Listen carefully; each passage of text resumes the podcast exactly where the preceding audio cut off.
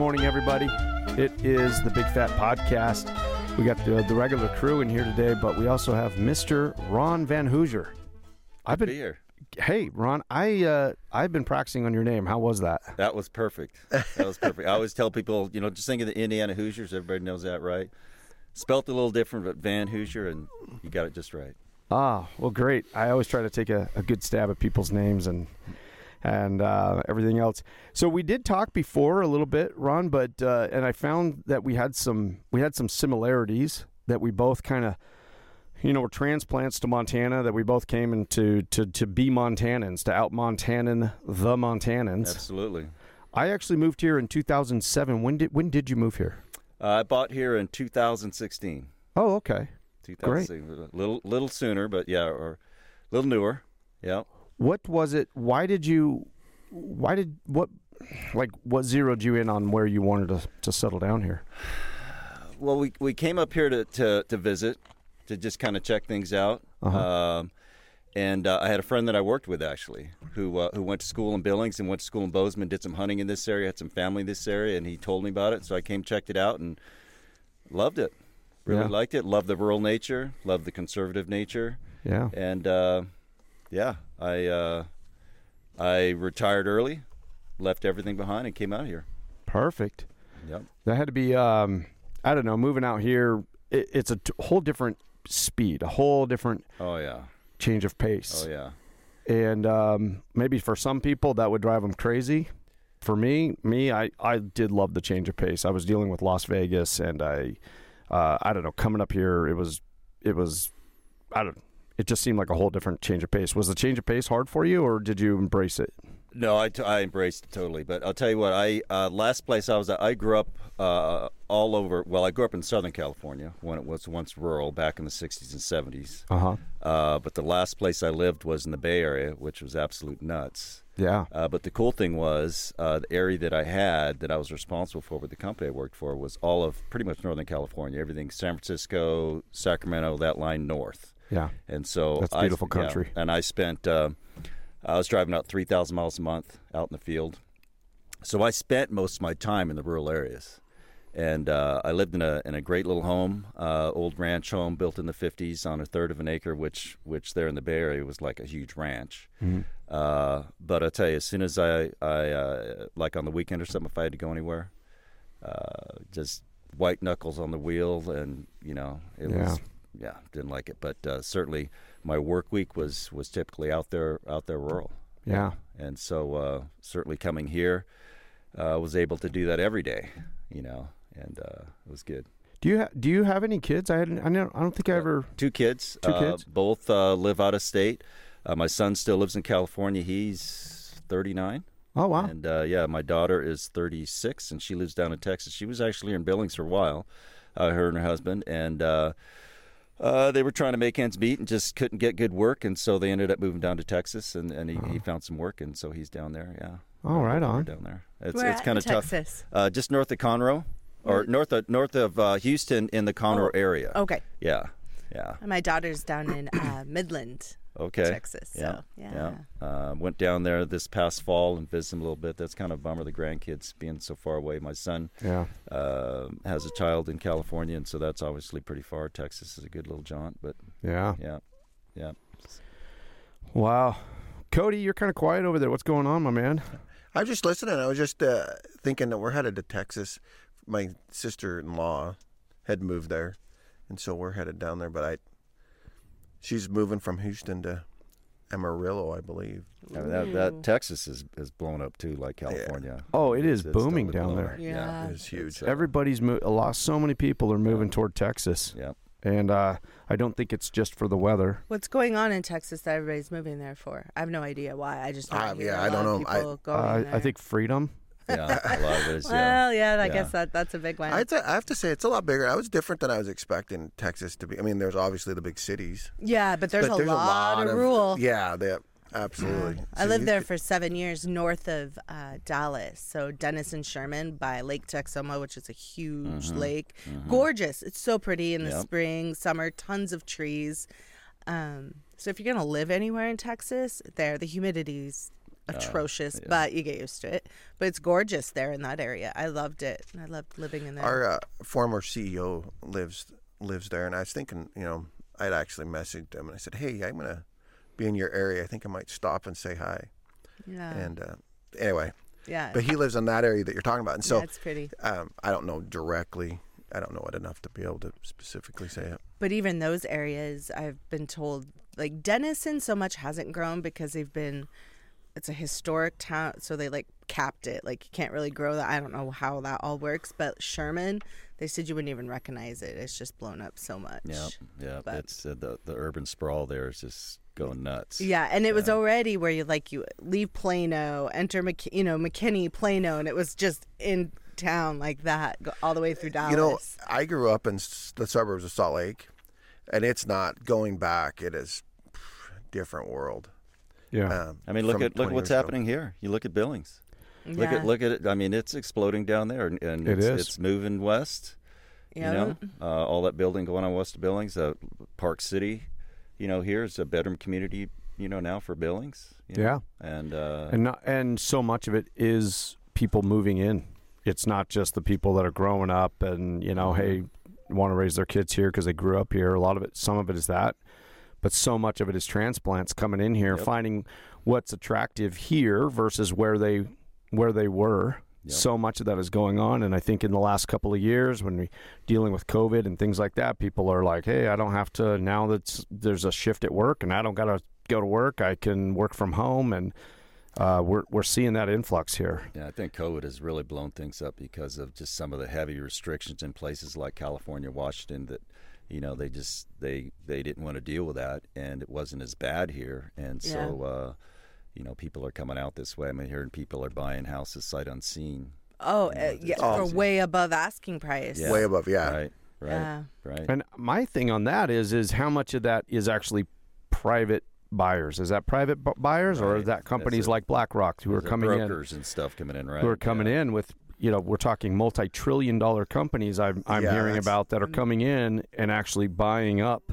Yep. driving artificially driving up the Yeah. price and making it all right quick second here. If you find that the big fat podcast is bringing you some type of value please consider subscribing. And if you hit that little bell it will give you a notification each time we upload a new episode. If you have a moment maybe even leave us a review on whatever platform you're using. These little things help keep us going and help spread the word of the bfp all right let's get back into this Yep. you, you know very difficult for our kids growing up to, to buy a house now. It's, there's it's not- is it artificially being driven up? Yeah, I've heard that where you know the uh, you hear about these stats about the housing uh, sales and things like that, but I mean it was a pretty good percentage. I want to say twenty percent, maybe more, was it's not individual ham- families buying these homes. It's it's these brokers and these large companies that are buying them up, and Yeah. so it's it's kind of not indicative of what's really happening. Yeah. Yeah.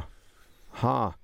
Um, I, you know, one other thing that I kind of we were talking the other day, and I I thought it was kind of funny. We both moved to uh, to Montana to be anonymous. That was my thing too. I, I I moved up here, and I was like, I just want to just, I just I I love this town. I love this area. I and I've moved moved here from Las Vegas. I've had no regrets, but some things shifted for me, and I thought, you know what, I f- to reach my goals um, and honestly to be the person that I felt like maybe I'm hiding here or something. You know, like I gotta I gotta get involved here. And so uh, there was a shift for me, and I my parents always laugh at me because they know I moved here to be anonymous. And then we, I, when I started a business, I was like, uh oh, I'm starting a business in a town of you know 1,800 people, so I can't just be anonymous. And it was a shift for me, but you i've been thinking a lot about this i was talking to you and you mentioned that you know you did you moved here to be anonymous and you you have like i imagine you're in a place where you don't need to get involved you can remain anonymous That's you're absolutely right. I and I came here to be anonymous, absolutely. And uh, but as I well, a couple things. I think one was I was pretty burnt out from the corporate world, yeah and uh, I think it took me, quite frankly, this long to kind of recharge a little bit. But yeah, I came here to be anonymous, but then I started seeing things that, uh, quite frankly, reminded me of things that I saw in California in government. And uh, I didn't come here to uh, uh, to live in Montana, California. You know, I came here to live in Montana, to be Montanan, to integrate with the conservative values and, and whatnot, and I was seeing some things that really bothered me. Uh, what uh, what are what are some of those things? What do you what do you what's the shift you're seeing? Well, I'll tell you, whether it's local government, whether it's it's uh, state, federal government. I mean, there's things happening today that that are are pretty frustrating. I think frustrating to a lot of people, right? And so I look at you know as as I'm seeing things, and some of those things were, you know, we live in such a small county, right? And I see things like with the with the COVID money. Uh, you, I'm sure you heard about that with, with what local government would, did, did with the COVID money. They they gave money to the county. They gave money to themselves. Look, I'm not saying the county shouldn't get any.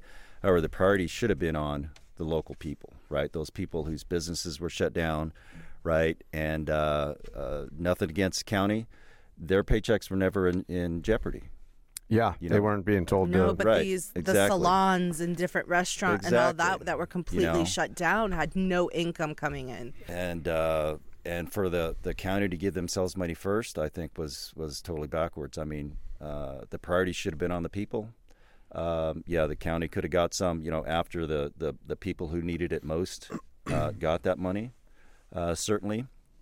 Um, but that didn't happen, and I don't understand how that could even be remotely justified, rationalized in, in the least. And, and they and they tried to, and it was wrong, yeah, absolutely wrong.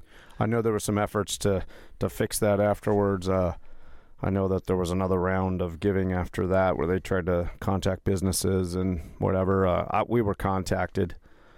We just kind of we do our own thing, and we we looked at it. We were like, hey, you know what? COVID. There's been challenges for our business in COVID. hmm but also because of the way our business is set up, the things that we used to view as vulnerabilities became assets. And so I can't really claim that. We didn't. COVID. We never had to shut our doors, and so it wasn't like we didn't feel. I know there's businesses that never had to shut the doors that got money, and I just didn't understand. Like I get everybody was having hard times, but neither here nor in my opinion. Yeah. but sure. We passed on the next round Yeah. where they actually contacted us because we were like, hey, honestly, like, we're okay. And uh, we didn't lay anybody off because of COVID. In fact, we did give our people a week off in the very beginning when we thought we were going to be closed do- down. And then we sat back and we were like, what are we doing? We're until they, we yeah. actually paid them for those days that they missed. We were like, "Hey, sorry, we're we're we don't know what's coming here and whatever." But we actually our business did well during COVID because of the nature of our business. Um, whereas a lot of restaurants, a lot of things Right. closed Oh, down.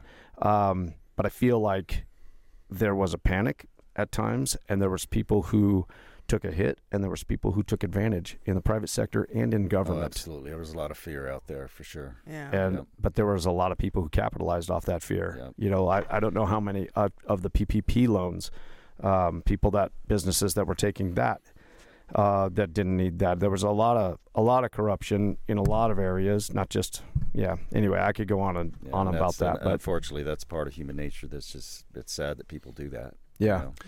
You know, I have to commend you for doing that because my cousin is super conservative, and uh, but yet he'll maximize any of the government agency plans that are out there.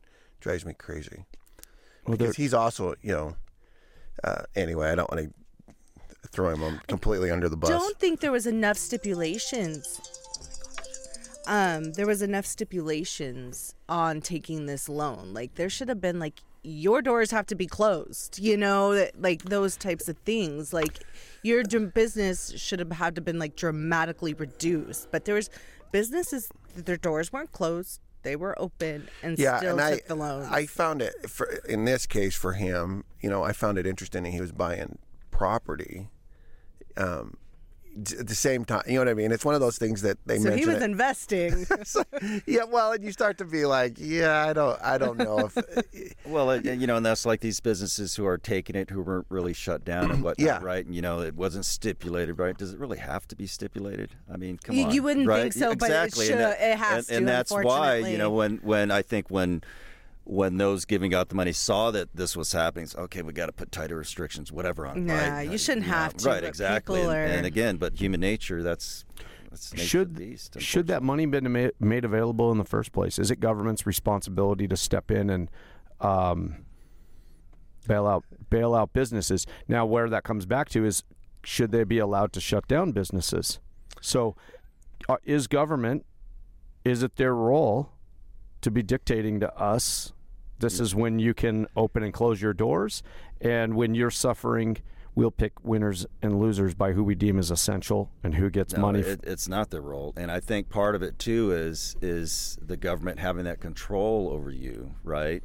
Uh, that was part of part of the whole deal too. Was uh, being dependent on government. You know, government's going to give you that money, et cetera. And unfortunately, as we as we've talked about, it was it was manipulated by some and, and abused and whatnot. But is it government's role? I don't believe it is. No, uh, because it gets right into what happened, and that's uh, you know people are looking to the government for help.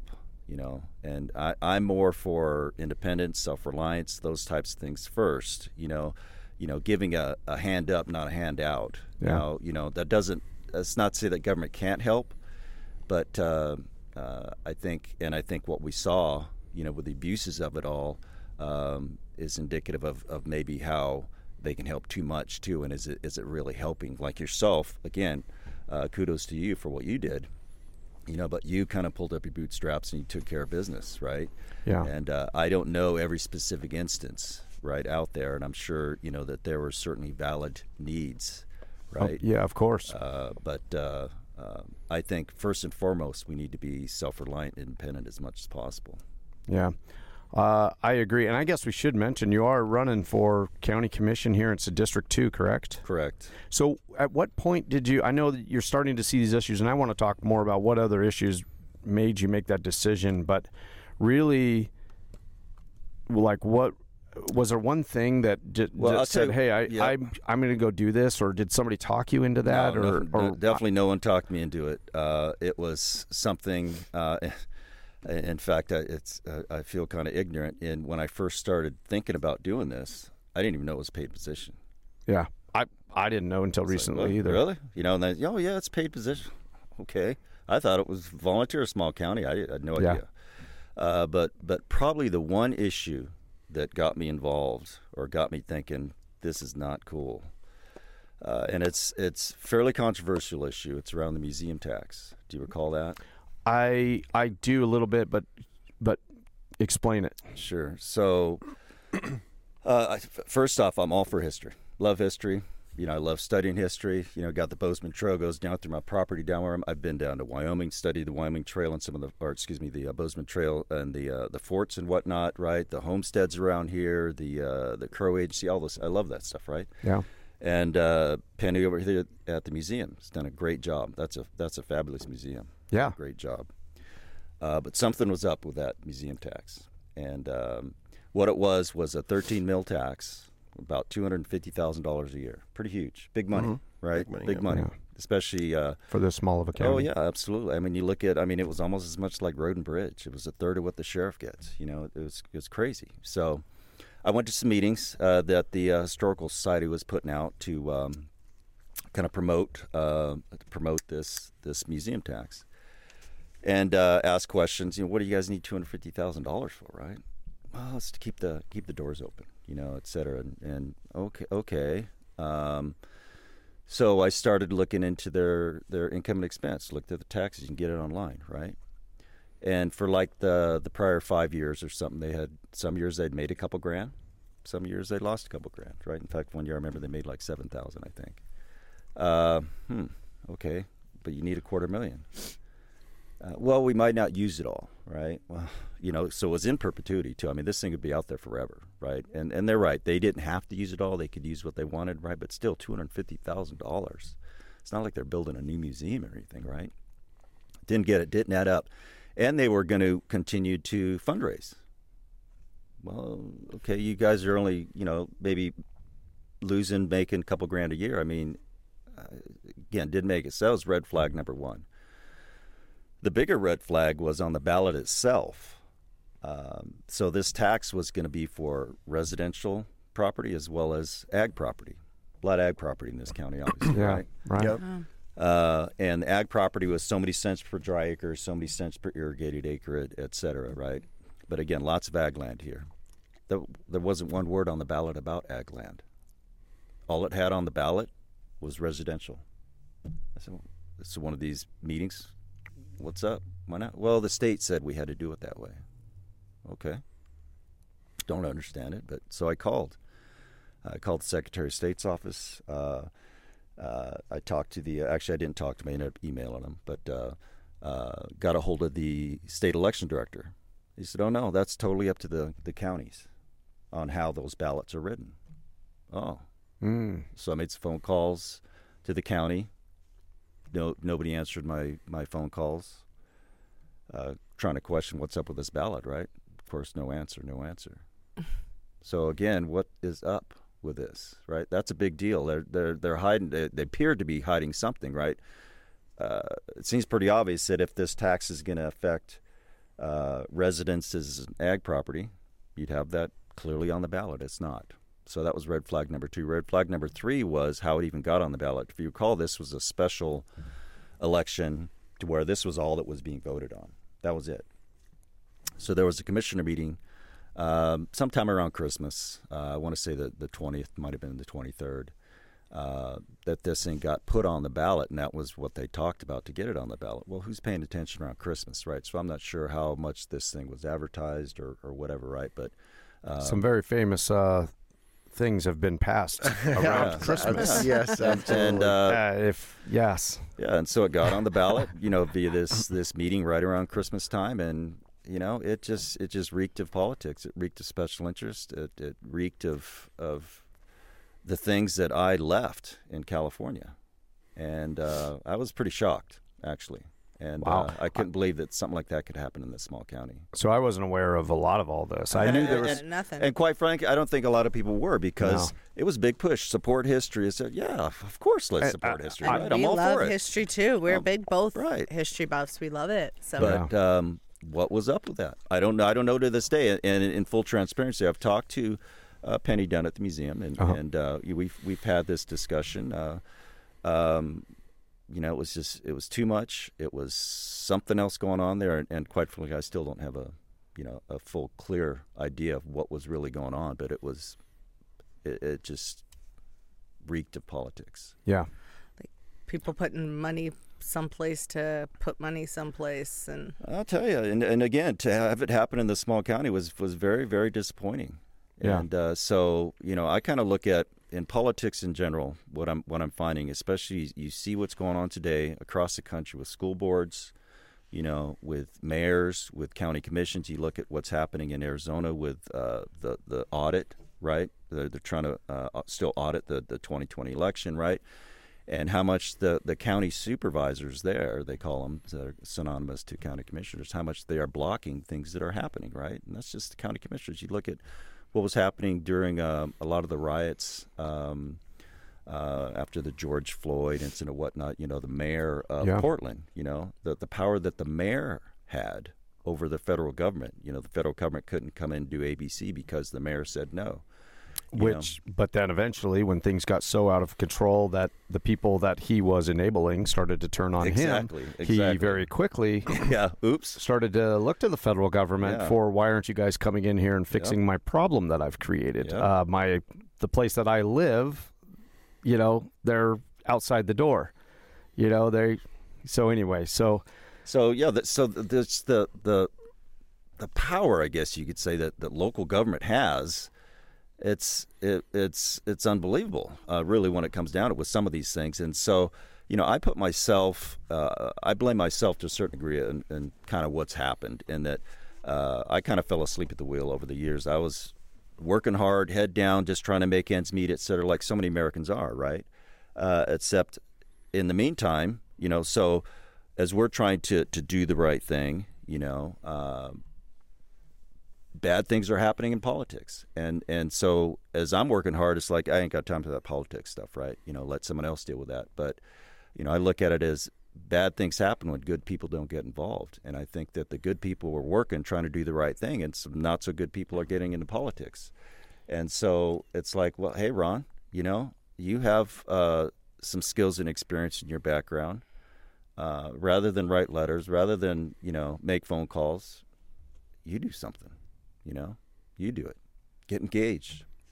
get Well, personally involved. Man, I, I commend you on that because I I'm too. one of those people who I'm like we're heads down trying to make Mm-hmm. ends meet, and while in that mode, it's so easy to uh, to turn a blind eye to what's going on in politics because we're like that's just negativity, and I can't fo- I can't have any negativity that's bringing me down right now because there's whatever as we're in business yeah. yeah. life is happening. We do that, and uh, it's usually times like this where you kind of come up for air, and uh, somebody informs you on what's going on around you. And Yeah, You know, I uh, I was on the school board that's a big one. 2017 to anyways, and uh, there's a lot of stuff. you're over in Laurel, though, correct? Yeah, yeah, in the Laurel School, and there's stuff that happens that um, I don't. I mean, you look at it and you're like, oh man, there's like the way you're describing this, right? They they'll put it on there and they say they're transparent, but you know, you look into that and you're like, well, you're not completely. Something's Yeah, up. There's right? always an agenda. there's an agenda right? and and then there's you know other you know people are like well yeah we could have said that but we could have done it this way we you know so it's not and so in their mind it's not that they're not being transparent it's just a matter of trying to get it passed and so yeah, they're not, they're not telling you the whole story. They tell you what they want you to hear. They'll spin it, you know, Yeah. et cetera. They make it look good and stuff. and I and I was thinking the school board, but then the other side of it, what I wasn't expecting was the amount of phone calls and threats, and I mean it's amazing.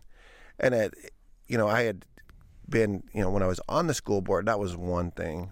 Being the chairman of the school board, man, life, you know, I was. It, what I found is it was too hard to do work, run a business try to i mean it's become it becomes a full-time job i mean even though it's volunteer that you know that Yeah, one if you're going to do it right. if you're going to do it right you're going to be you have to go to the meetings you got to go to the you know and you and then you need to speak up and um, and then you have to field you know the people's questions that don't agree with you um, as well as those that do and so then your phone is blowing up and so i found myself in the middle of this like man i, I don't know how much i care you know i, I do and i don't but I, I I'm only allowed, you know, I only have so much time in the day, Mm-hmm. and I so I commend you for doing it, and I commend you for what you're trying to do. Absolutely, because I always find that people will get on online talking day to day and complain about all these issues. They'll complain, complain, complain, but they're the ones like they don't do anything to Right, fix right. it. What's the solution? Like I don't complain about them, but I don't, you know, because we're so focused on something. I don't complain. I'm just like,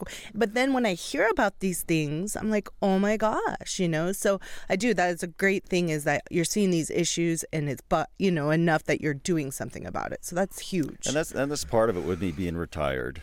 um, Yeah.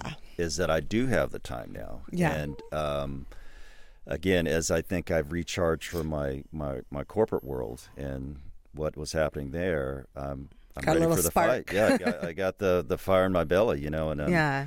you know, and Which is uh, good for us because of Yeah, all these absolutely. things. That's you know, awesome and for us. I'll tell you what. One interesting thing is, is that you know I did retire to be anonymous, absolutely, and uh, just gonna live the quiet life down on the river, walk the dogs, go fishing, whatever, right?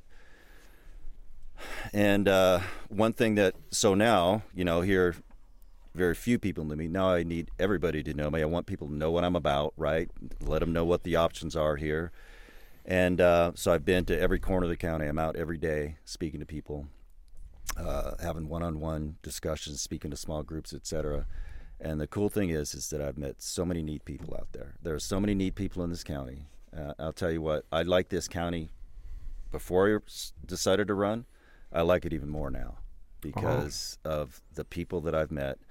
Uh, how many people care about this county? How many people, you know, the, the volunteerism. You know, I've met with a lot of community organizations, and it's it's amazing. It's it's it's eye opening. It's something that I didn't really know to the to the depth that it is here. But there are a lot of people who really care, and so and and it's kind of put some pressure on me because I want to be able to represent that, and uh, there is a lot more of that than I thought, and it's cool. And so regardless of what happens, you know, if I get elected or not, uh, I'm good. Uh, it's the the journey's been good, and I find myself uh, doing more volunteering, getting involved with some of these groups, and and and doing more than just walking the dog and going fishing. Hey, there's there's some good causes out there uh, here locally that uh, are pretty cool. Yeah, that's uh, that's interesting. That that's fascinating because I too found that I very similar. Wanting to move here to be anonymous, I didn't want to get to know people's drama. I didn't want. I tried to insulate myself from all of that. Exactly. But since I had to change my mind and perspective on that, I've got to meet a lot more people, and people do have their drama. But uh, it has been an interesting journey. I have more appreciation now for the community, for this area. Uh, things that I thought I was trying to avoid, it's okay. It's not a big threat, and that you're going to have you're going to have the spice of life. You're going to have a little of everything. You're going to have small town syndrome in every small town. You're going to have all of that stuff. But uh, I agree with you. It, there is a lot of fascinating people here, people who are natives to this area Mhm. and transplants. Uh, it doesn't really matter. It is a it is a good area, and uh, there's a lot of uh, very interesting people here, and it's been fun doing like our podcast and finding that. That's what we're uh, honestly trying to do here, is just trying to get out of that environment where it's just that's our business over there but how do we feature and focus on people who are in this area who are go-getters and passionate about something whether it's their art to their business to to whatever it may be? And um, so i i guess why i'm saying that is because i um, i'm relating with what you're saying there. You're not i get it that you're not just saying that. That's just not something warm and fuzzy to say. It's something i have experienced as well. And um, Well, and it makes this position you're doing a lot easier to do it because you do care and you do see these people. And so it's like, yeah, it makes it easy to want to go and do that. Right, exactly. I mean, I, I cared enough as it was to put my Yeah. quiet retired my retired life aside and, and kind of put myself out there and get engaged. But then after you know meeting so many of these good people, it's like It gives you more of a why. right, it, exactly. Yeah, it gives you your why. Yep. Um, what other? There are some other things I'm kind of thinking about. Like, I know there's some other things that are. I know there's a lot going on that I didn't realize a couple weeks ago. I actually have been now that I, since talking to you, I find that I'm like all of a sudden all interested in. Oh well, what's been going on here and there, and and now I'm I you know. Once you start that conversation, all of a sudden you, you find out there's a lot going on. And, and, eh, and you get kind of angry. Like there's some things I found that was like have made me angry. And being younger and like you never put, I didn't put value into who's running what or what. You just you just don't think about it. You move somewhere and you move. It isn't until you get older that you look at people. Okay, what area kind of area is this? Absolutely. I would have never thought of that before. Now I think about that. But some of these things I've been hearing about, all this money, like it's makes you angry. Like what is going on? Well, so yeah, and it and to me, it's like it all comes down to you know just doing the right thing. You know, whatever Yeah. happened to just doing the right thing. I don't want to oversimplify, but so much of it could be Yeah. down to that, right? Yeah. Rather is that than simple. having you know, rather than having a special agenda or whatever, or, uh, you know, representing some special interest or whatever, just what's the right thing? What's best for the county? I Yeah. mean, how how hard is that, right? Yeah, one of the things that I've I haven't really paid too much attention to, but I think it is right up your alley. I don't know how much it affects your district or not. I don't really know, but um, but windmills coming into the county. What are your thoughts on that? I mean, I have a these- couple. Well, that's that's a good question. I have a couple thoughts. One is so I spent 32 years in the electric utility world, so I know a lot- I know a lot about how the grid operates. I know a lot about the uh, ins and outs of renewables and those types of things. So I have I have two thoughts really. One is from a grid aspect. You know, their value to the grid. Uh, you know, there are so many federal subsidies. There's so much that are propping up these these these wind companies that if it weren't for that, I don't think they could be profitable. It costs so much money to build those things. It it, it, costs so much money to to operate those things. If it weren't for a lot of those special perks, I don't know how, how profitable it'd be. And as far as what it does to the grid uh, electrically, um, it's it's good to have that uh, kind of very diverse uh, sources of power, right? You know, but uh, wind itself is is such a minuscule part of what uh, the amount of power that goes into the grid and the the volume, the number of tens of thousands of acres of windmills that you would have to have to really put a dent into uh, into our grid as as far as the capacitor grid is is you know it's astronomical. And none of it's recyclable. Right. No. So all no. that renewable Right. energy everybody thinks is great. You can't recycle any of that. Right, right, and you know, So- and, and the amount of you know the amount of steel and iron that goes into building these things is, you know it's more than the the darn thing is worth, really. But having said that, it is good to have that alternative source of power absolutely. Uh, uh, you know, wind, solar, those types of things. It's good to have that, but but not to the scale that they want. You know, in California, they want to have you know 100% green by whatever year, right? Uh, come on, no, that's that's pie in the sky, guys. You know, you've got to have those power plants to be your number one source. Uh, and those other things, yeah, they can supplement because even even with wind, and they're getting better with wind and solar. If the wind's not blowing or the, or the sun's not shining, they're not generating, right? Yeah. Now they are coming up with things called uh, uh, stored energy systems, to where large battery systems, to where you can store some of this power, and then when it's not blowing or when the sun's not out, you, you can uh, then release energy from these stored energy systems, right? But even then, that's that's could be some nasty stuff because it's just big batteries, right? Big batteries that require metals Exactly, that are rare- being mined in Rare countries earth that are minerals, right? pretty All shady stuff, right? We don't have that stuff, right? Getting No. it from China, wherever, and so you know, Actually, I believe a lot of it uh, is coming out of uh, Congo, the Congo. Yep. A lot of For it the- is coming out the of the Congo. batteries? Yeah. Uh, yes. Yeah. Really? Yeah, and I believe us, honestly too, uh, a lot of it is coming out of there. And the problem with that is you do have some companies that are are mining that stuff legitimately, but there's a there's another certain percentage of it, and I believe the percentage is is at least thirty something percent of of those uh, minerals or the things that they're mining to cobalt, basically to uh, uh, supply batteries are coming off of black market. These are people that are just going and trying to make ends meet, trying to earn a dollar. That are, I mean, this is legit. Like they are. There's kids. There's people that are uh, like not using any type of safety procedures or anything, and they're they're digging and mining by hand. And thirty percent of of what is coming out of the Congo is bought from that marketplace versus the companies that are having to be regulated and you know use safe practices and things that are good for people, good for the environment. Yeah, they don't have OSHA in the Congo. No, they don't. That's that is where a lot of that is coming from right now. I mean, I'm a nobody. I I don't know. I'm just telling you the stuff that I read and whatever. Who knows? But I'm not a know-it-all on, on this type And of what stuff. about all but- the also another one uh, about the contamination because all of this stuff isn't recyclable. They get thrown in, and the contaminants from that Yeah, once contaminating these- the soil and all that stuff too. So there's Yep. So the same people pushing this for the reasons of hey, this is good for the environment. come to find out, it's not so okay, good. it's not so good for the environment because we got to figure out what when this stuff breaks down, and it's breaking down sooner than what they were telling us Yeah, it would what do you break do with down. it, right? What are you going to do with it? Right, right. I mean, look at all the you know the uh, electric cars out there. You know, uh, you know, you hear about one how much how expensive the batteries are. Like if you want to replace your battery in a Tesla, you're talking twenty five grand or something. you Yeah. know? I mean it's crazy.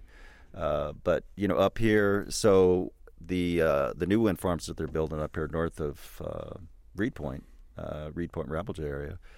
You know, their their battery uh, uh, energy storage systems, these stored energy systems. There's uh, over forty thousand square foot of batteries.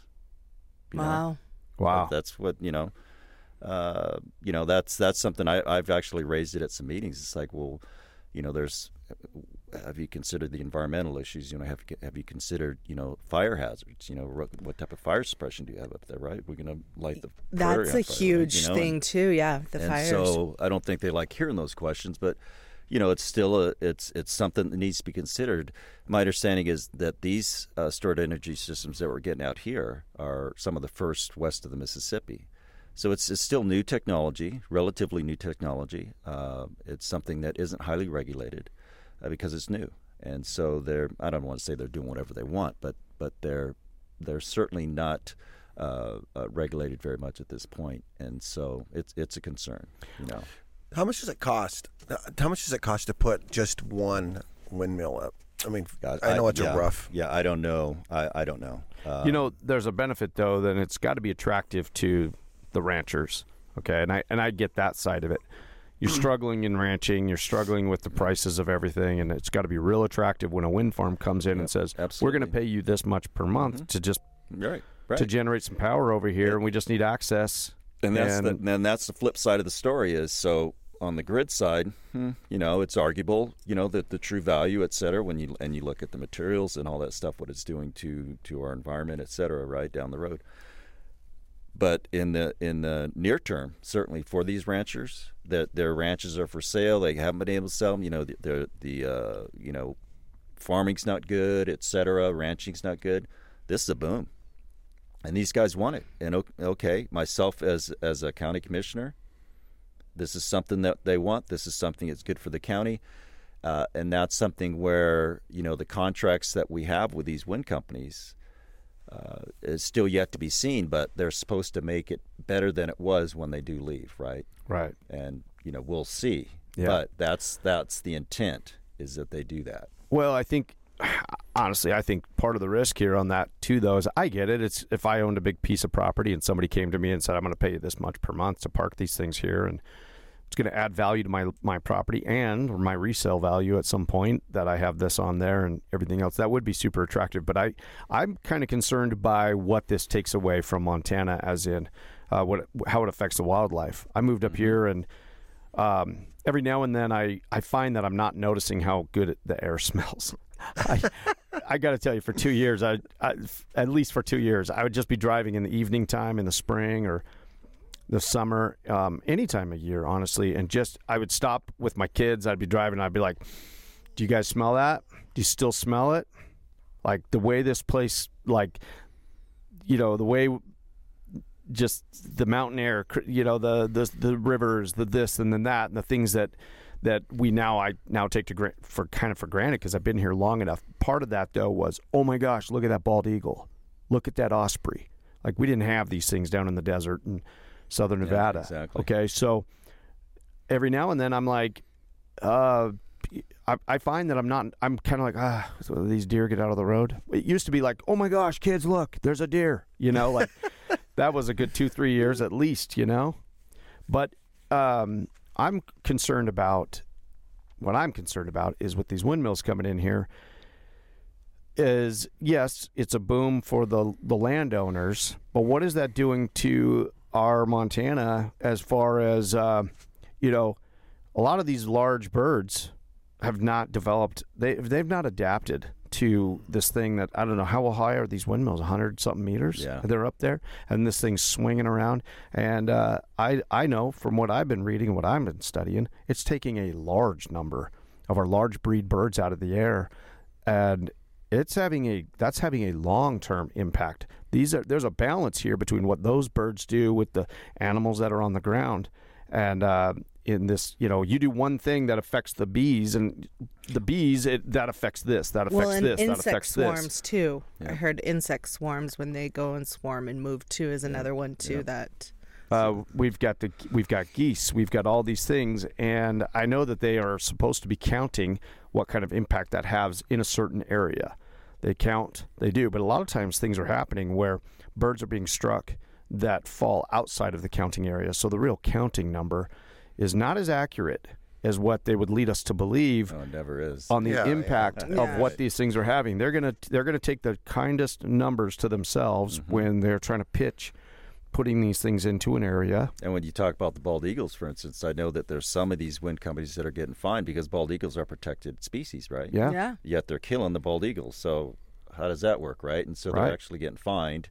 Not that you know that's going to solve the problem, but uh, yeah, they're they're they're finding that oops, we're killing a a uh, protected species. That's not good. Yeah. Yeah. Yeah. good. And and those large bird species are much they have a they don't reproduce as quickly as reliably as, As, like, smaller Little species, bluebirds you know, and stuff. little yeah. sparrows or things like that. I know Hmm. people will say, "Oh, well, you you know, we have to absorb some kind of, you know, we're going to have to be realistic here. Birds get killed by cats all the time, but the small the smaller species of birds reproduce much know, more rapid. And, and isn't it funny though? It's the hypocrisy of what we were just kind of talking about. You know, those same environmentalists who are pushing for wind and pushing, et cetera. But okay, what about the batteries and what do you do with those and stuff, right? Yeah. yeah. The same environmentalists are pushing for wind, yet we're killing our, our birds, et cetera, right? Yes. And it's it always comes down to big money. It's it's money. Yeah. You know? and, It's just uh, because it's the hypocritical. It doesn't make sense. You can't be an environmentalist and be like, "Oh, this is okay, but this isn't." It doesn't make mhm, sense. Exactly. Exactly. I, they're coming up. They're going up all over the place though. And when we have we have the the one just right outside of Rapelje, Mhm. right out here, you know, between Reed Point. You got the ones over in Big Timber. There's a huge windmill going up over in Carbon County. And I, I don't know if you've heard there Towards the they're, Wyoming uh, line. up there outside Broadview. That one's Yeah, that one's yeah. coming, and that one's huge. I guess. So there's going to be some on the Yellowstone County side, and that's kind of more going to be solar. But there's like a one billion dollar project coming on the Stillwater County side, wind. Jeez. You know, so and so expensive to they're so expensive to make and produce it's like how long it takes a long time to reinsee in that investment to where you actually are even making To- to anything get of that it return. And that- yeah to get that return i guess And that's where again I think it's the politics that's driving it. You know, It's The just wind money. itself. Like I said, I don't think it'd be very profitable if it weren't for all the federal subsidies. You know, all the Yeah. all, the, all the support and the props that they're getting. Which uh, all comes that from us industry. Right, anyways. Right. and and the sad part is, like I said, what's it doing for the grid? Not what you think it is. You know. Yeah, and well, just those subsidies. That's where we go back to government and government subsidies. Who who is lobbying for this? Who's actually benefiting on on this on a on a, you know, they call them what sustainables, but they're more like unreliables because the, the tech technology is not there where they're producing power, uh, energy dense uh, solution consistently, and um, I think that's what's being sold here. But I think there's more of more of, like you say, I, I like there's some money changing hands, Oh yeah. and typically the environment or the climate or whatever they want to claim or the wildlife that they're saying they want to protect. That's really in the long term. That's I feel who's going to take the brunt on this thing. And I think we're going to do this experiment for a long time, and eventually they're going to have all these big windmills that they're going to have to take down, and uh, because it was an emotional reaction, well, we have to be doing something. This episode is brought to you by BFL Sauce. That's right, BFL Sauce. It goes great on everything. Let's just take a quick moment and let you know you can go to our website, bigfatlunchbox.com, and you can order BFL Sauce by the bottle. We ship it out to you. And now, if you order over $25 on the website, you just get free shipping. Why? Because we know firsthand shipping is expensive. It's expensive for all of us, okay? But we just try to figure this out to where you can order more affordably to get the sauce you love to put on the food you love. And those sauce sales directly support the Big Fat Podcast. If you would like to help produce the Big Fat Podcast, there is a spot right there where you can contribute to become a producer of the Big Fat Podcast. Check that out on the website, bigfatlunchbox.com. All right, let's get back into this. Well, that something is typically not really what the answer really was. And I mean, we could go all back into a pandemic. We can go back into a lot of things where we have to be doing something where we, but we're actually going through the motions and we're not really addressing the real problems here and who's really benefiting off of Right. off of these these things. Yeah, I'm a I'm I'm a nuclear guy myself. I'll tell you Ah, that was my next question because I have been looking at nuclear and I've been involved in nuclear power since I was 17 years old. And Ah, um, that's right. I did read your website and I totally yeah. I don't know why I didn't think about that because I did. I was going to ask you like, well, then what are your thoughts then on on, nuclear? I was on a nuclear submarine. Uh, transitioned to the uh, electric utility world. At, at, I worked at two nuclear power plants, and you know, it's clean. Uh, it's very reliable. The only it's relatively cheap. You know, when they when nuclear first came out back in the fifties, you know, the thing was it's too cheap to meter, right? Well, that never really happened, but politics, I'm sure. Uh, but um, it's a good source of energy. Uh, but the politics of it, it's it's depends on how you spin it, right? I mean, fifty percent of the power, or more than fifty percent, in Germany and France used to be nuclear power, but they've since been shut down. A lot of them had shut down because of the politics, right? Here in the United States, uh, it's been a while since I've really looked, but uh, back in the uh, 2000s, there was over 100 operating nu- nuclear power plants in the United States. Hadn't built one since the 80s. There are a handful that are being built now. Things like Chernobyl and uh, Fukushima, which was the accident they had in Japan here a number of years back, uh, didn't help any. But um, the one, the only thing that I have against nuclear is what do you do with the spent fuel? Okay, what do you do with the waste? We have, and this is again politics. Uh, Yucca Valley, Nevada, they finished, they they built and completed, or it's at least almost complete, if not fully complete, a place to store spent fuel. Right? Well, it was shut down due to political reasons. It's empty, it's not being used, but it's done for all intents and purposes. Uh, and, you know, the whole deal was uh, moving fuel like they take it by rail, spent fuel by rail, right? And, oh, no, you know, the media telling you, oh, how bad it is and everything, right? Well, I mean, it, it's pretty darn safe. I've seen videos to where they put these spent fuel rods in these uh, concrete uh, sarcophagus. Yeah, they're completely encased. Right, Yeah. and uh, where they have launched uh, old F4s, old jets, fuselages on a rail, they launched it into these things and not a crack in them, right? And yet people are okay with uh, who knows what chemicals and things are going down the railways, right? You see these chemical cars. Yeah. Who knows what's Yeah. in those things going right? You know, no one says a word. I, I worked in Louisiana. The nuclear power plant there, they, they could care less about it. It was back in the woods, you know, can't smell it, can't see it. It's all fine, right? Because there was so much pet- petrochemical down there. All the petrochem facilities is, uh, just reeked. You could smell. You could smell Oh, the yeah. paper mills, and you know, you have these huge uh, uh, containers of who knows what chemicals with a chain link fence, and then you have this hardened nuclear power plant, and you know, everybody's up in arms about it, right? Yeah. Um, just having worked in it for so long, it can be a very safe. and the waste from it is very mm, minute. Am I is that am I right in thinking that it's rel- ve- relatively, relatively speaking, sure, compared yeah. to like all the re- other renewable? There right. is no. There's not as much as you would say. Oh, windmills, you know, broken Oh, down, yeah, and what which are we going gonna do with that? completely. Yeah. Yeah. And like with Chernobyl, now I'm gonna say like I watched Chernobyl, the HBO. oh, I believe it was. I series. did too. Yeah. Whoa. Oh, oh my gosh! By the time I was done watching that, I was just like, I never like this is awful. This is the worst thing. But then more and more you read about it and other things and how they blew that up Yeah. because there's not as much money to be made in the nuclear as there are all these other. right. Is my my thinking of it all. Yep. So by the time all your solar and your windmills, there's so much more money that people have their money pockets in than if you were to just put out these nuclear because it takes so much less than Yep. it does all this other Yep. stuff. So the money is the big I Always- think always- factor. Money. But- Always- Well, the waste on it isn't as much as yeah. what we are all led to believe. I, I think Yeah. I mean- the, the the the yeah. propaganda behind it all, if you so, want to so say. right now, because they can't send the fuel to Yucca Valley uh, or Yucca Mountain, I can't remember Yucca Mountain. Yucca Mountain. um, is um, they're all storing it on site. Every every utility has to store their their waste on site now. Which is that really a problem? Again, you know, because the it- amount of land that it takes for to generate that much power in Right. nuclear, It's- if you compare that to how much land does it take to, if you were to generate that same amount of, of power with solar and wind, I believe the statistic is something like 440 times more more land is required.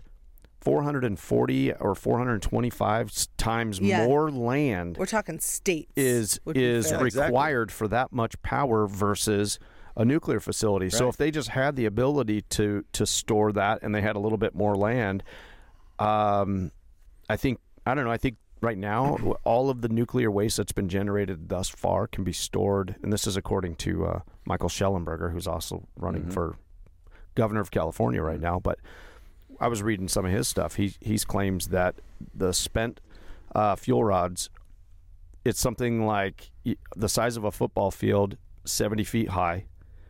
Um, that would contain all of the nuclear spent rods, all of the nuclear waste would be Mhm. contained in that uh, that we have so far. right, and and Which it's- is- exactly, and that was the point. You know, with them all storing it on site, it's relatively a small amount. you know, Yeah, it's mind blowing. Right, compared exactly. to the, all these windmill Right. farms that are going in and solar You know, and, and, and here's kind of the other political thing. So in California, right? You know, so many, whatever, hundred percent uh, green energy by whatever year, right? Yeah. The utility I worked for had a ton of hydroelectric, right? Yeah. That's pretty green, I think, right? No emissions, right? They did not count that as green power, even though we had, you know, thousands of megawatts of electricity being generated by hydroelectric power. It was not considered green. Is that politics or what? Yeah, how is that? Well, How do Exactly. they justify that? Yeah, that's exactly. crazy. We had one of the largest, if not the largest, pump storage facilities. You know what pump storage is? Yes, Um, because there yes, aren't they? They're going to pump it back uphill, correct? Right. So Is they have you're a, talking like a lake at a high elevation. Correct. It drains down through the turbines. to turn it. Now they're going to pump it back and up then they there to pump it reuse back it. up at night when the when the Yeah. uh, power usage is low, right? Yes. That's not green power, even though there wasn't a you know a carbon atom emitted, right? From Huh. that. Ah, that's Is that interesting. politics or what? yeah. How do they? Yeah, that's how are they justifying that? Yeah. I mean, how? That's what the politicians say. That's how. Well, usually you dig deep and you figure out where are those politicians You know, getting and- funding from, and then you Yeah, find there's your out answer. Exactly, and it's it's the spin. It's what the media puts out, and you know it's because you that's where you got to do your research. right. Got to do your research. Yeah. When you find out that, you know, when you go look at governors of California and you look at what what was going on there, why were they anti-nuclear? Why were they going toward all these green industries that weren't going to? And I feel like they knew this is uh, that that a lot of this stuff was not going to be achievable with the unreliables or the sustainables. Uh, you look at some of the money that they were bringing in through Indone- Indonesian oil. Uh, that when you talk about Jerry Brown, Jerry Brown's father, uh, they were actually bringing in a lot of money. Their family, I mean, not this. They were actually bringing in a lot of money in Indonesian oil, and uh, th- this is why Jerry Brown, I'm finding out, was so anti-nuclear. They were trying to shut down Diablo Canyon Mm-hmm. uh, because of all the oil that they were bringing in. Um, so when you start looking at, and then when you look at, okay, well, who did Jerry Brown appoint to these positions and these positions, and you figure out, well, this judge who got appointed, you know, was Gavin Newsom's dad. So all of this has been kind of kept in there uh, very closely. Of why do these guys all ha- keep doing these same policies? And a lot of these guys have all been making money off of other industries while they're promoting these other things. Like here's a here's a real solution. And who are the groups that are attacking nuclear and putting out the propaganda? Because most of this is fear based. When you actually come down to it, what I have learned is that literally like a hundred people in the history since we've had nuclear have been have died as a direct result of of nuclear power. When you look at all of the uh, coal related industry, direct deaths directly tied to the coal industry or the oil industry or all of these other things, nuclear hi- is historically safer. Oh, much. Fukushima, like 1,600 people died during the evacuation that they're now looking back and saying, you know what, that evacuation was actually unnecessary. We panicked. Pa- people panicked. People died during the evacuation. That actually, very few people actually died as a de- direct result of radiation spill uh, Right. at Exactly. there. Same thing at Chernobyl. Very few people actually. Not that that's not a bad thing or sad thing. It Yeah. is. We're going to have accidents that happen, but Chernobyl, we actually had very few people actually died. Whereas there was so much fear afterwards that that pushed over their their the calculations are somewhere between 150 to 250,000 babies were aborted the next year because people all across wi- Europe, women all across Europe, were We're told that your your baby is going to absorb this radiation and be born with all kinds of problems. Whereas, you know, yes, there were like 25 firefighters and uh, That were directly that directly had it all, you know, Yeah, in the yeah. water You know, They picked, and they picked it up or But whatever. the Yeah. fear and the propaganda caused so many more things, uh, more problems. Look at uh, look at TMI, Three Mile Island, right? Yes. How, how many people died there? Not that many, and I just I've been reading Right, on that. exactly, and it was it was the post fear, Yes. right? That and and look what it did to the nuclear industry. Yes. After that happened, no nuclear power plants were built for built for I don't know how many years. In fact, none have been built. There there are a handful, I believe, that are uh, starting to be built in the east. Yeah. Uh, but uh, I think we're down for to all like intents and purposes, you know, it, it shut the industry down. And what happened? Nothing really. It was contained. The the uh, design of the plant, the the containment building, did what it was supposed to do. And the sad part, it was operator error that caused that whole si- whole thing. You look at Chernobyl, yep, operator error, yeah. uh, and you know it's these human error things. And the thing is now that, the designs of nuclear power plants that they have now, typically the the design back in the 80s was you had these mega plants. They were 1,000 megawatts, 1,100, 1,200 megawatt units, huge, right? Today they have these units that are five, 600 megawatts. All passively cooled. In other words, you don't need active uh, cooling systems, you know, power to these pumps to cool them. It's uh, they have passive designs. They're they're inherently safer, and, and in my opinion, they were quite safe before, but they're even more Yeah, the- safe now. The technology is just better. and- We've learned from some things. Right. And wasn't it with Chernobyl, correct me if I'm wrong, is that it was because of the equipment or the stuff they were using was just cheap. But that was a big part of it. And so then they once Chernobyl happened, they had to go in all of Russia and replace all the that faulty, cheaper mean, equipment to make it yeah. up to standards. and they didn't have containment buildings because it was expensive. yeah, right? okay. So so uh, And a lot of that expense was a problem because they were in a Cold War with the U.S. Yeah. and there was a lot of ego involved there. The problem could have been addressed quicker, faster, if there wasn't but in all Cold reali- War related yeah. politics involved. Right, We could have that could have been contained. But they also got Chernobyl. I mean, they they made it they made it happen fast. Once that happened, I mean, they got it shut down and Mm-hmm. everything. You know, I mean, it was a terrible situation, and that series that made it look awful. Like it was. Oh my gosh, we were the whole world was about to die. Yeah. I mean, that was the feeling you got after watching it, and they did an amazing job with the filming and the very coldness of it, but it made after I watched it, I was like, whole But- nuclear is awful. It's the worst thing in the world. yeah, but how much of that is yeah, but then once you read, you know, and hear about other things, and you're like, oh, okay, that was a total like. Yeah, Lack of better word, propaganda spew to make people think like, oh, this is terrible. We don't want this. yeah, it was bad, no doubt. Uh, Yeah, but, you know, absolutely. it, it- the, the things that drove to where it is, all the way from the design of how they design their plants cheap, yeah, right, uh, to the, the human error that happened and the pressures that were on these operators to do what they did. yes, uh, those are things that I 100% believe would not happen in the United States.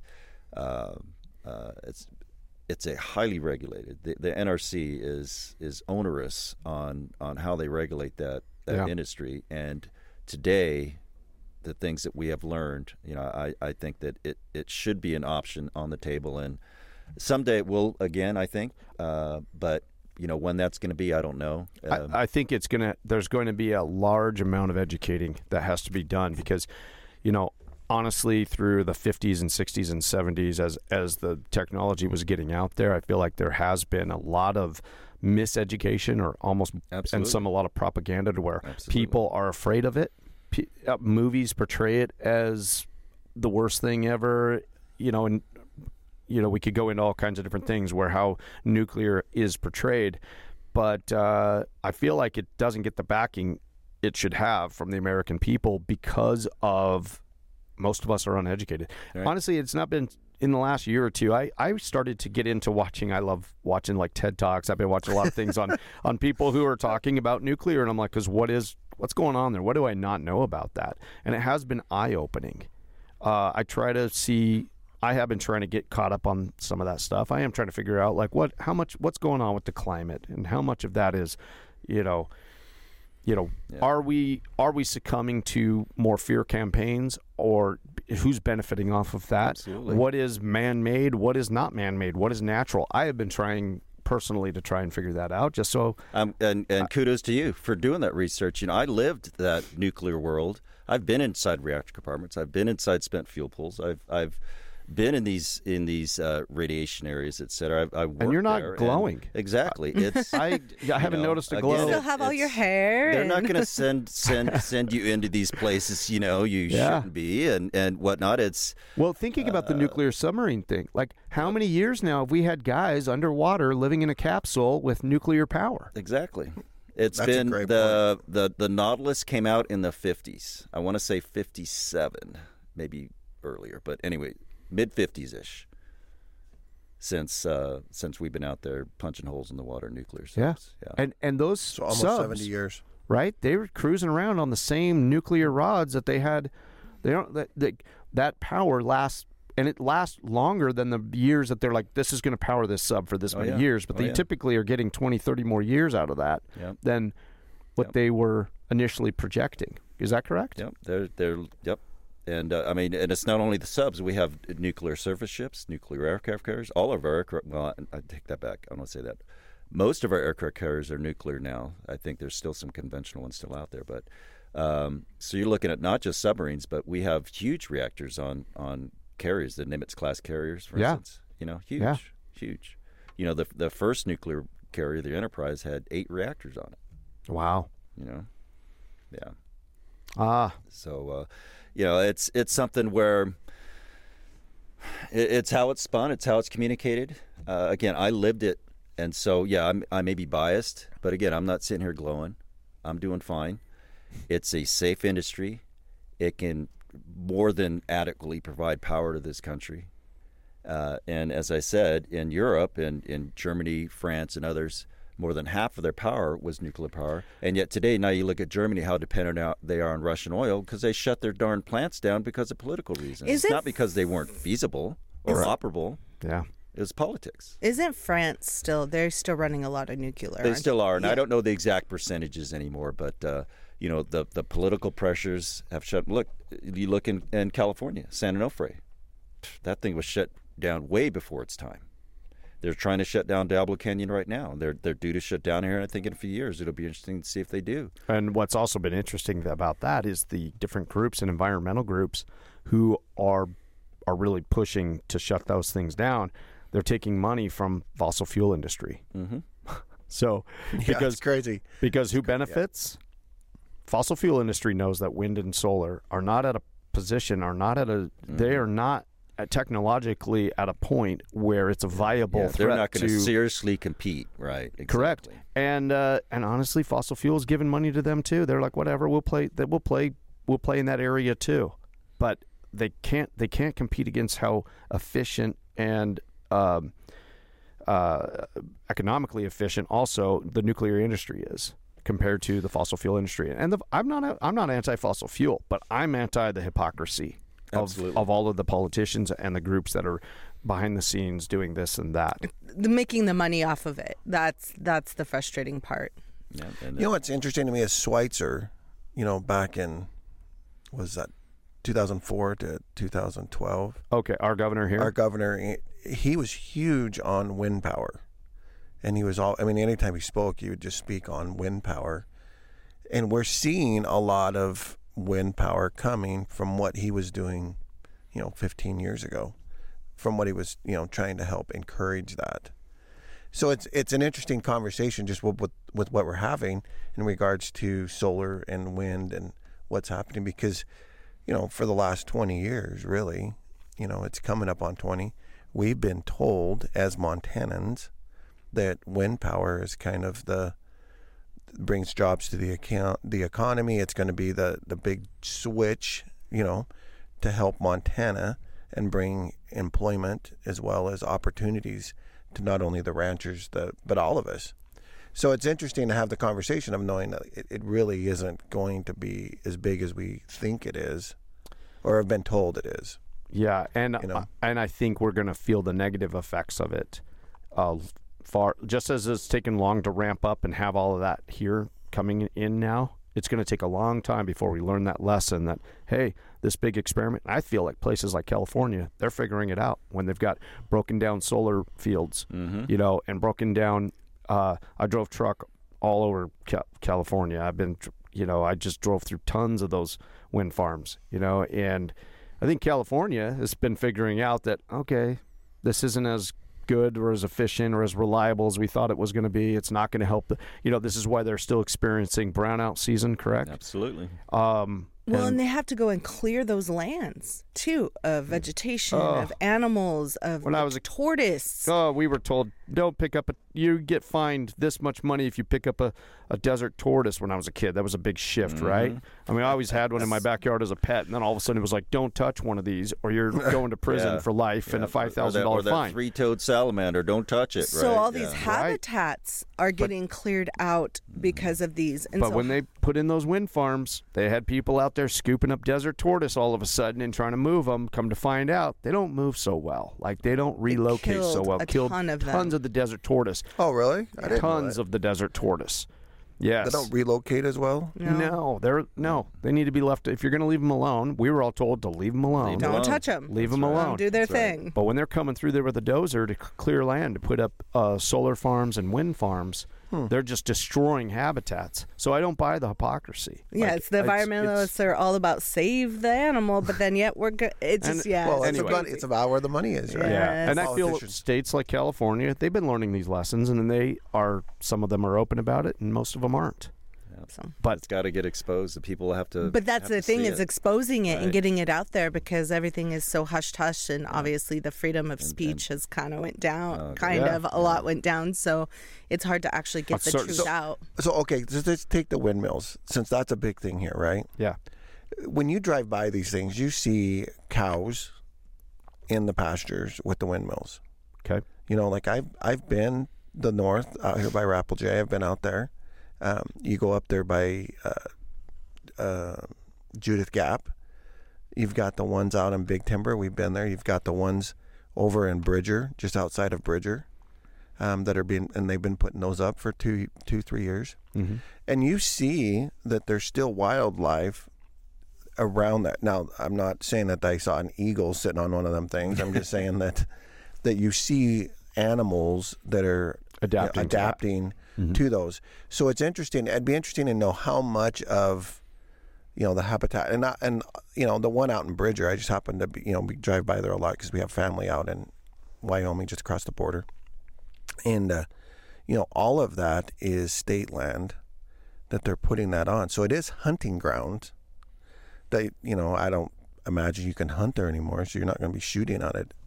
So it is it is interesting to me to think about how is that affecting What are going to be the long term effects? what are the long term effects on that when it comes to you know the wildlife Yeah. um, because think- you're right I think certain parts of the wildlife adapt to it, and I think certain aren't going to, and and haven't been able to, and aren't going to be able to. And we're going to figure out in a few years how that threw everything off. How does it throw the ecosystem off when it's Right, right, affecting the birds?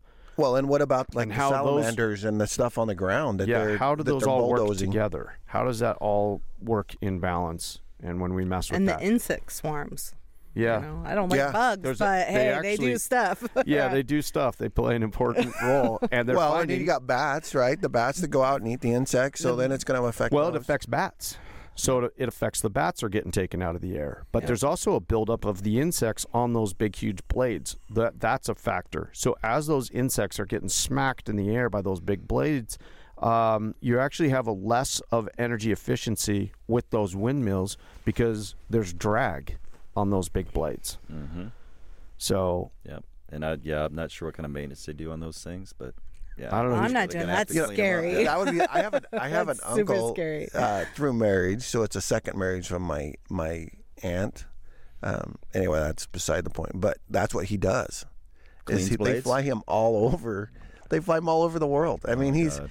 so she's you know she's posting secondary industry right there. Right? yeah it's Oh, yeah. crazy- well and i don't think there's a lot of people that do it but i mean he he does more than just clean the blades you know but it's that's what- literally i mean one one week they're in south america and the next week they're Hey. in germany it's crazy And the thing about those secondary industries is once those get really going, now we can't now we can't lose those jobs. Those are a part of the economy. So once we get too far down a road that we shouldn't have gone down in the first place, it's really hard to come back. Don't get me wrong. I've talked about it with April. I'm like, I'm ready to go spend thirty thousand dollars on a drone and uh, and go do inspections for wind farms.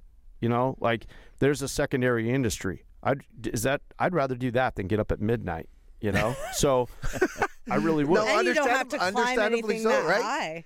well and, and now they have them that the, the drones can go out and when they when Yeah. they start to lose signal or notice that it's getting weak Yeah. they come back to No, you. they I come mean, back, they land. You, Yeah. I could sit there and oh, I've looked into it. Don't get, you know, I mean, don't get too cozy. That breakfast burritos are always going to show up because uh, at a certain point, this midnight thing is tough. Okay, but in the end, it's real attractive to people to get into those secondary industries that support these other things. But I don't know. I think in the end, I, it just makes it harder to come back from a, Oh, a poor policy masi- decision. You know, you you get so far down that road, and you know, um, and and down that road you got people that have been benefiting through corruption and money changing hands in ways that it shouldn't be and uh, i don't know I Hey, think let's people just, just, put that uh, that nuclear power plant with a small footprint out there. very small footprint. I go. I love the view of the mountains. I love the view of the crazies. I like the view of you know I- whatever. yeah. And very quickly here, all over Montana,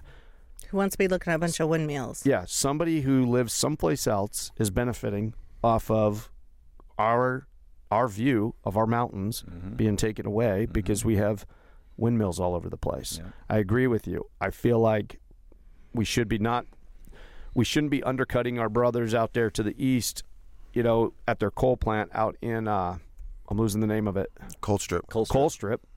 We shouldn't be allowing you know people back east to make decisions that shut these places down Yeah. while we are exploring actual energy solutions that are economical, good for the environment, zero emission. hmm You know, uh, there's so many positives to it. It's ridiculous. Even with these fossil fuel plants, I mean, hey, nuclear, I think is unfortunately it's still probably a ways in the future in, in reviving that. But heck, just a, a nice gas plant. You know, coal emissions have been cleaned up, you know, astronomically Oh, yeah. from the day. Yeah. You know, they're they're relatively clean, and it- just put that power plant out there. It doesn't have to be nuclear, but those power plants are um, an important and integral part of sustaining our grid out there. And these and solar and and wind, they're just not going to do it yeah. you know, outside of again how many hundreds of thousands of acres, right, to get, you know, put a, a blip in how much goes into the. And grid, then right? there's your food source, you know, land getting taken away for f- Right. crops and Mhm. yeah. It's, Wow, I could. Uh, we could just keep going on this. I. It's an interesting subject, and it's weird. I never thought I would get interested into nuclear and all these things, but I learned a lot today, actually, um, just talking about it. And I kind of feel bad because I feel like there's a whole bunch of other questions I want to ask you about, like uh, your position on a lot of things. Um, but so you are. So let's just we're going to wrap this up here. You are. You're running for county commission, and that that um that it's a primary in June, correct? June seventh, yeah, mail-in June ballots 7th. actually go out May thirteenth, and I just found out that like fifty percent of the ballots are mail-in. Really? this, this year. So May thirteenth is, I guess, just as big a date as June seventh. Oh my goodness. Yeah. Oh well, that's interesting. So, huh? Well, I I appreciate you coming and taking the time to to uh, let us get to know you because Thanks for. I didn't me. know you. I you know like I, when I I got a text message and saying hey I'd like to get to know business owners and what your issues are in this area and uh, and I was like I I don't I don't know this guy Who is so this? What? Who yeah who is this guy and I was like Another politician, right? well, no, I just I I just didn't know you, and I was I thought you know typically we we know a lot of people around here. Actually, I rely on April. She keeps me in the back. I just cook, but she gets to see everybody at the window, and she knows everybody. She's from here, and um, so and I was like when I asked April, and I was she was like I don't I don't know him. I was like what this is a wild card. What do we have going on here? So it's been good to get to know you, No, and maybe we can been do this. Maybe we can do this again because I feel like I have a lot of other things I would like to ask you about and pick Yeah. your brain on. Love to chat. And just to get yeah, to get out more information to the community and so people have that resource of getting stuff out. It's yeah, always and great. honestly, th- it's it's not our district and things like that. I actually have reached out to uh, to you know the other guy who's who's who's also running, and it's always an option for anybody. We we're not we don't pick. We just want to get the information we just out. want to get any That's it. information Absolutely. out. This Yep. isn't about. Um, It's not what what we think or what or- we want. Uh, We just want to get the No. real information out. we just it. want to have conversations and and share that with the community and provide a platform where Sure. where that can happen. So, um, anyway, that's how that works there. So, thank you so much for spending this early, early hour with us here at uh, the Uncle Sam's Complex here in downtown Columbus. Cody, I totally enjoyed it. It's been a great time. Thank you so much for Thank having me. awesome. We'll uh, we'll do this again soon.